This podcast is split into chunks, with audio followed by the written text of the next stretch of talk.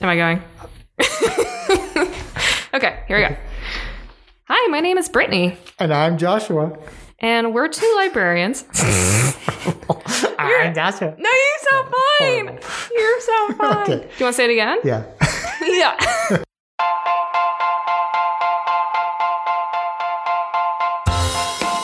I'm Joshua. and I'm Brittany, and we're two librarians who talk about sci fi and fantasy and a little bit of everything else. On today's episode, we'll be talking about graphic novels, but first, we'll be starting with a random question and then ending with a happy question. So, Brittany. Yeah. If you could have any superpower, what would you what superpower would you pick? Um, I would do teleportation Ooh. because I'm really bad at directions. So if I could just get there and not have to think about it, that'd be really great. so you can just be like, I'm hungry, I want to go to the kitchen. So you just boop into the kitchen. Well, I know that sort of direction, but man, I always know my way to the kitchen. I'll get I'll get there. Um, if I'm like traveling, if I had to find a new place, Yes. I'm horrible with directions. Like literally, when I went to college, all my friends were like, "If somebody wasn't going to get you a Garmin, we were all going to pull together and get you a Garmin," because like they knew, they knew, and I was going to college like farther away. We're like, my we were worried. so that'd be my power. What about you? Okay. I've always wanted to be a Jedi Knight Yes. because of their force power. Yeah. Uh, not because I'm particularly noble or anything, but because I'm lazy. What? Yeah. What do you mean? Say, say like there's a book all the way across the room. I'm like, oh, I'm already comfortable. I don't want to get up. Use my mind power. Grab that book with my mind. you want to be Matilda? I kind of do. Yeah, exactly, exactly. That's Uh, cool. yeah. So definitely mind, mind, not mind control, but uh, That'd be helpful. telekinetic, where I can move things with my mind because I'm lazy. No, because it's cool. Mm-hmm. Like that's super helpful. you could be Matilda, and who wouldn't want to be that? Exactly. So actually, the first comic book that came out in 1933 by M.C. Gaines. I, I doubt you'd ever recognize him. I don't know. I don't know that guy. Yeah, he's a mystery to me. So he published something called The New Funnies. Okay, so apparently he took a bunch of comic strips from newspapers and put them in a book. Oh, Cool. okay. Yeah, He, so made, he made his own Pinterest board. did. Oh my gosh. And he Isn't that amazing, folks? Pinterest in 1933. He's like, I'm gonna put it in a book, and this is my Pinterest board. These are the things I like. I love it. Uh, so uh, all this changed in 1938 when Superman showed up, crashed through everything, broke a few windows, as he does. And then, I mean, the comic as a genre was born. Then, yeah, I mean, you'll see it everywhere: Batman, X Men, Avengers, all that stuff. DC, Detective Comics. Yes, Yeah. exactly, exactly. So uh, the term graphic novel it didn't really come into function until the 1970s. Okay. Yeah. Also, contrary to popular belief that a graphic novel is somehow different from a comic book, no, it's not always the case because right now you'll find so many graphic novels that started their life as comic books, you know, the Batman series and so on. Still, graphic novels kind of had a bad reputation with comic books. I know. That's amazing. really funny Isn't that because, really funny? cause like, okay, d- quick, quick aside. Yeah. So I worked at the middle school for a few years, and there is still like a bad reputation Mm-hmm. for graphic novels. You know, you hear teachers or parents being like, "You can get the one graphic novel, but you have to get a real book along with it." I'm like, they are real books. I'm sorry, folks. We don't agree, subscribe to that. Graphic novels, for many people, are a gateway They are. into reading. yeah. You know? Or if you have stressed out pandemic brain, Mm-hmm. graphic novels are a great way to keep reading. Truth. And plus, they're really pretty. They're beautiful. Yeah. I mean, Like, don't disparage illustration. Like, it's its own artwork. Yes. Oh my gosh, they're so good. yes. Anywho, that was my quick aside. Uh, thank you for that. yeah. So, yeah, people people think for some reason, still do, that graphic novels are juvenile, that they're subliterate, which is not true. Not true. At all. Uh, and they're also pornographic, which is also not true. Uh, It can be true. Yeah. Well, I mean, if, uh, like like any book, like even if there's some print books, Oh, yeah. if you're not into that kind of thing, don't read those books. Yeah. There's all sorts of graphic novels, just like there's all sorts of books. Exactly, exactly. So it didn't really reach popular appeal, it didn't reach critical appeal until a book called Maus by Art Spiegelman. Have you heard of this one? I was required to read that in college. Okay. What just basically what's what's going on with Maus? Um, so it's about Jewish Nazi camps, and literally the Nazis were cats, and the Jews were mice. Yeah. and the Americans ended up being dogs, which was kind of interesting. that is funny. It was about one of the one of the younger mice. I think he was talking to like his dad or his grandpa about his time in in, the, mm-hmm. in the camps. Yeah. So it was dark stuff. It was just really. It was interesting though. Yeah. It was interesting required reading. Yeah. Yeah. So a lot, a lot of critically, it kind of reached the level of, say, you know, a book like Animal Farm and such, that it just had a lot of depth and a lot of uh, literary power behind it. Uh, people are still reading it. I mean, even to this day, as as required reading. It's Yeah, it's, heavy reading. it's heavy reading. Yeah. Yeah. It's about yeah, it's about the Holocaust. yeah. So Maus came out, changed everything, and then followed Watchmen by Frank Miller and the Sandman series by Neil, Neil Gaiman. Those three books kind of solidified graphic novels' place in our libraries, basically. Interesting. Uh, they made it accessible. They made it appropriate enough for critics to be like, yes, this is a form that's worthy of, of artwork, whatever that means. Whatever. And but more, but also importantly, it got a lot of people who normally weren't interested in comic books into reading graphic novels. Graphic novel appeal has just kind of exploded since then. yeah. uh, especially with younger people, at least that I've seen. Yes, definitely. This publication type has just uh, exploded thanks to young readers and readers who are coming into chapter books but still need that little illustration just to get the the whole effect of the story Yeah. you know to, to something to refer to uh, along with the words I also heard a theory. There was a podcast and it's talking about how um, technology affects our brains and how the internet has really affected our brains and young people's brains, especially with stuff like Pinterest and Facebook and all sorts of social media. They're saying that our brains are now being geared more towards skimming. Mm-hmm. You know, how your eyes like flick across the page and you look at all sorts of things Yes. rather than up to down and like left to right.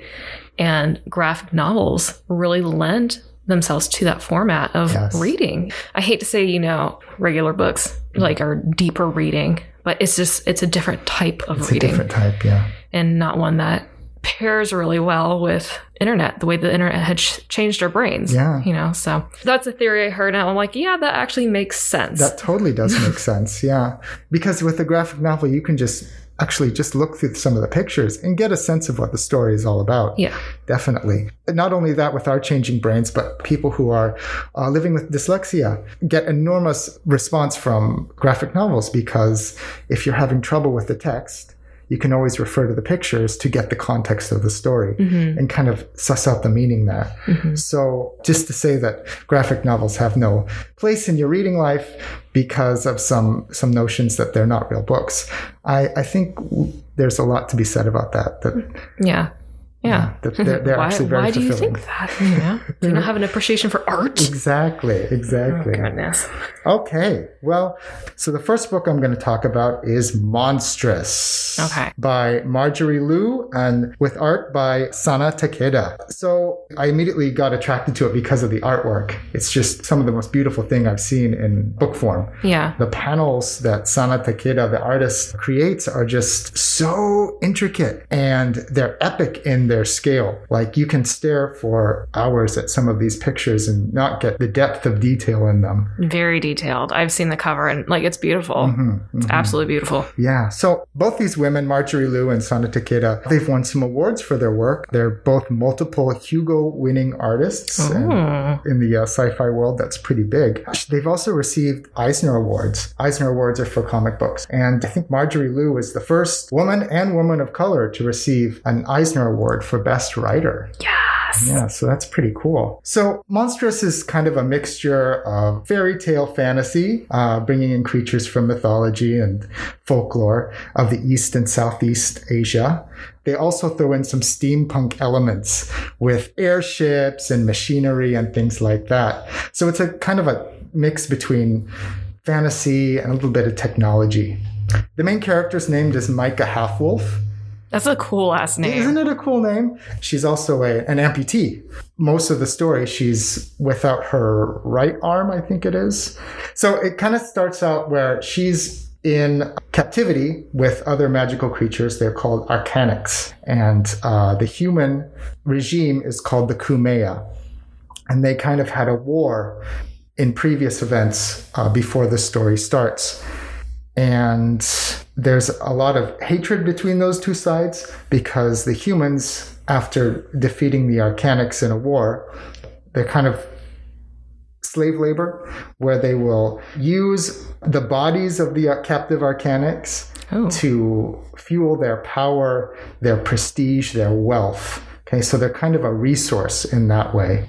Maika escapes with a little fox girl. She's known as Kipa, and she escapes with a two-tailed cat named Master Ren, who's kind of a snarky. If if you're a fan of Sabrina the Teenage Witch and you know uh, Salem, I mean, Oh, Salem inspired. Love it. Master Ren is. love it. Yes.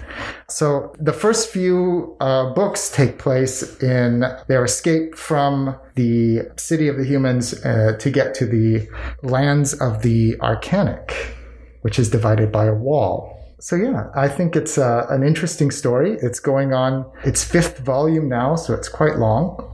I have a question. Yeah. When you say Arcanics, I only read like the first couple of pages. Are the Arcanics like cyborgs? Because I hear Arcanic, I think mechanic. Is that not the case? Okay. No, no, no. Uh, so they are actually they, they have nothing to do with technology because they have you know magical powers and they, Oh, like arcane. yeah arcane. Oh, okay. arcane, yeah. Oh, that makes more sense. Yes. I was like, they're like cyborgs. Maybe I'm pronouncing it wrong. No, I mean, I'm here for it. It's fine. I also think I'm getting a little confused because she has like a metal arm or something. So I was like, oh, yeah, yeah. I think she gets that later, though. okay. Yeah. Okay. Uh, I, I've only read the first few volumes. I haven't gotten any further than that. Yeah, the story is really fun. I don't wouldn't consider this a, a good book for young people, for kids especially, because it's extremely violent, Hmm. uh, graphic violence too, and some really serious adult themes Hmm. explored in the book. Okay. So, uh, what book are you going to talk about, Brittany?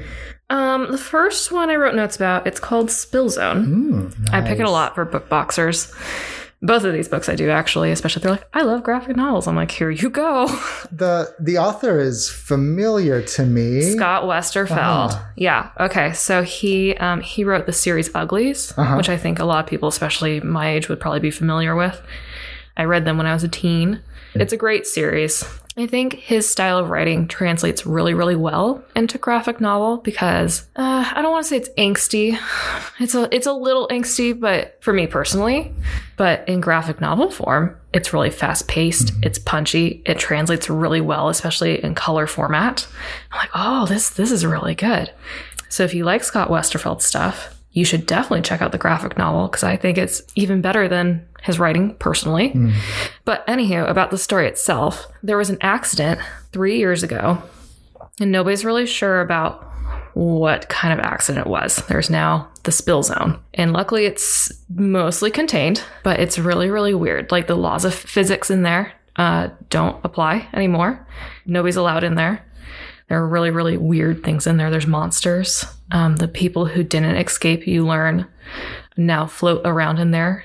And Addison, the main character, she calls them meat puppets because they literally they float with their faces up to the sky and their eyes are glowing. It's very scary. And another part, it's like uh, she calls it flat town.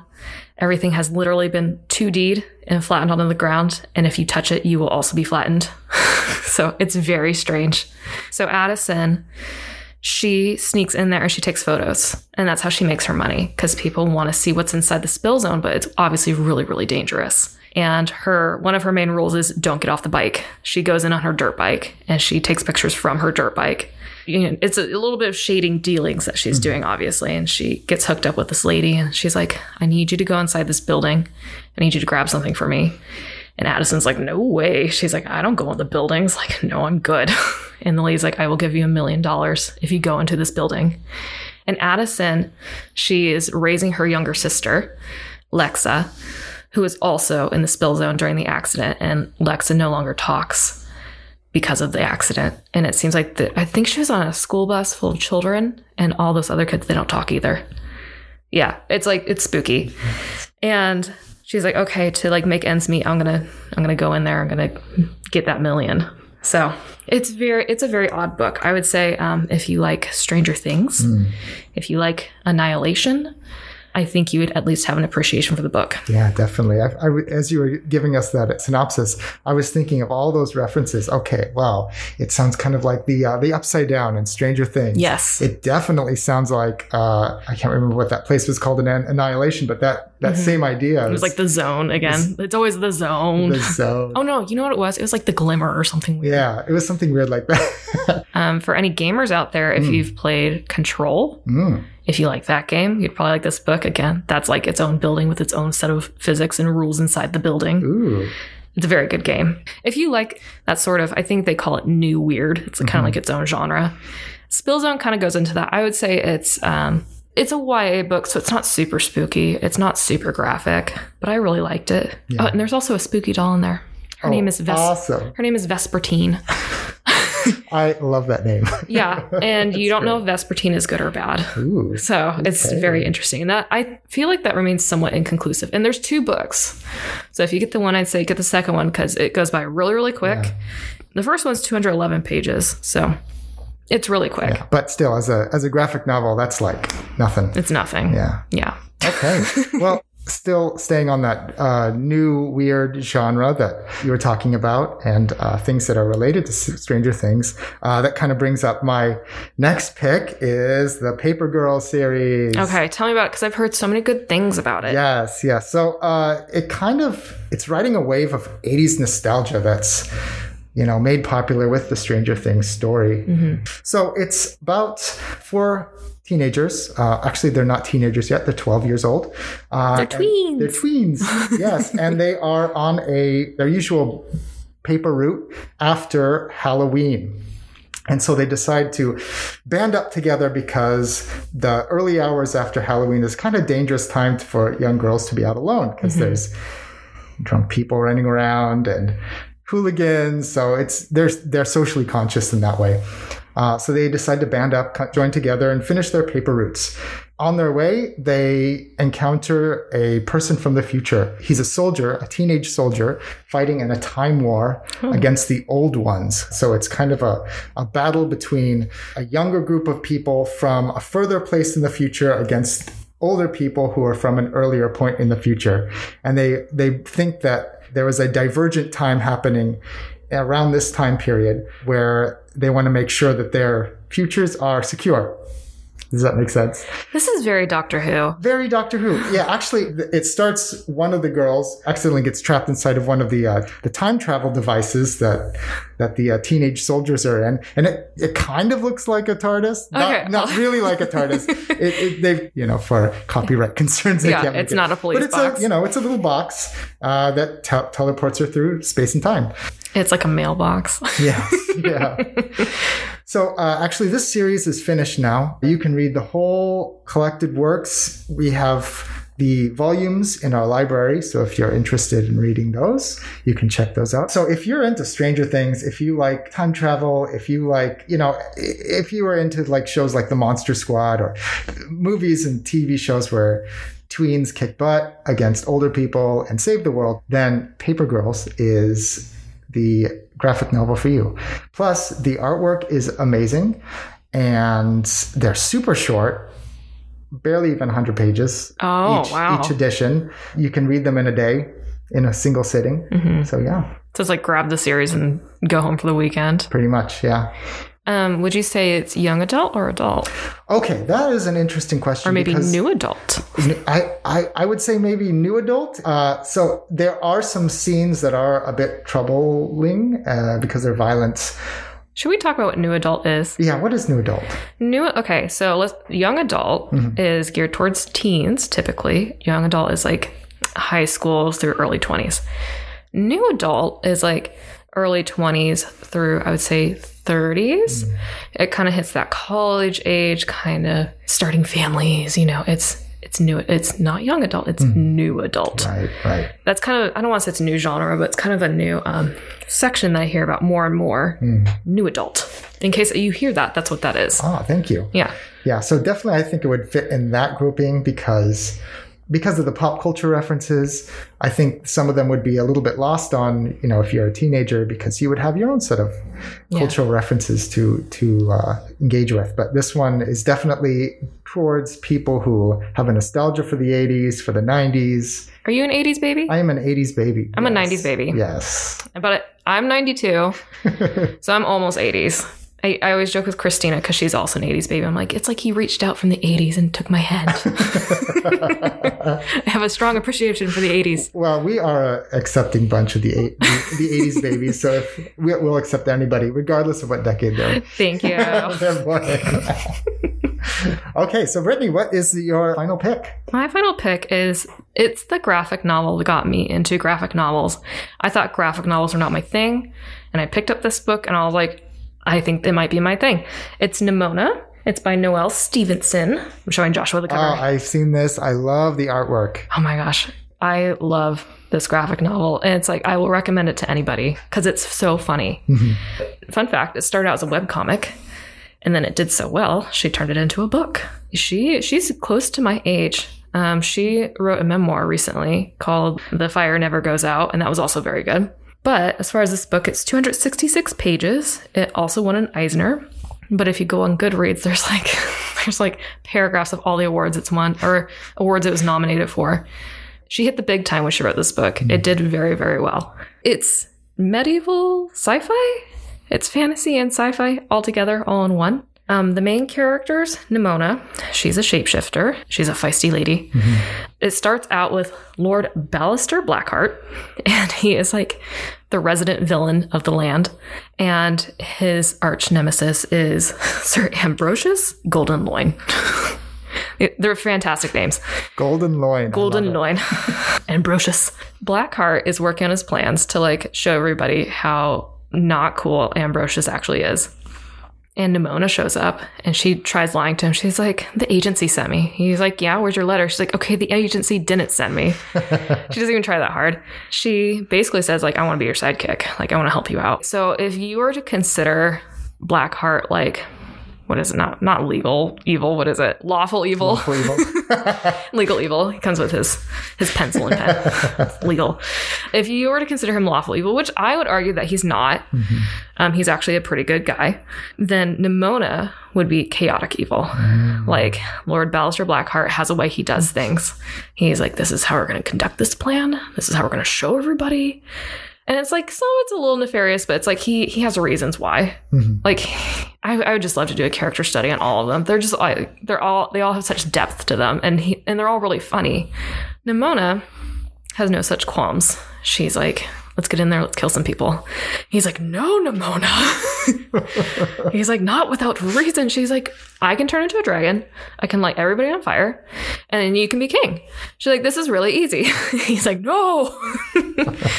most of the book is them doing different schemes together. There is like kind of an overarching storyline that's happening, especially as you're learning about the relationship between Blackheart and Golden Loin and the friendship they had, and probably the little bit more than friendship they had. Nimona, she makes up all these stories about her origins, and you never actually learn like how she got the way she, that she is. Um, there are some strongly implied theories, but she never actually comes out and says like this is where I'm from. She might be really, really old.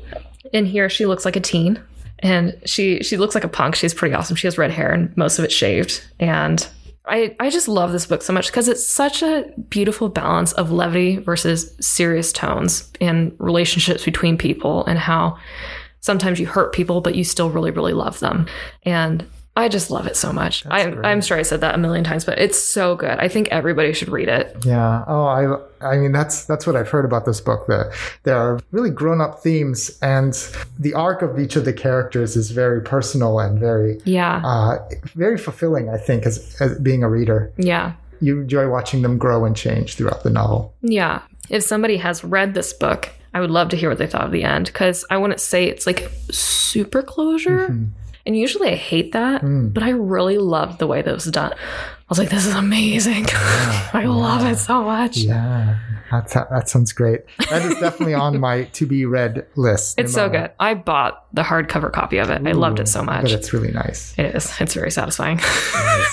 yeah, as always, uh, these books can be picked up at any of our coastline libraries. Mm-hmm. If you want, make a hold. We will fulfill that for you. Should we rename really quick what we what we went over? Yes. Because I, whenever I listen to book podcasts, I'm like, what was that one they said?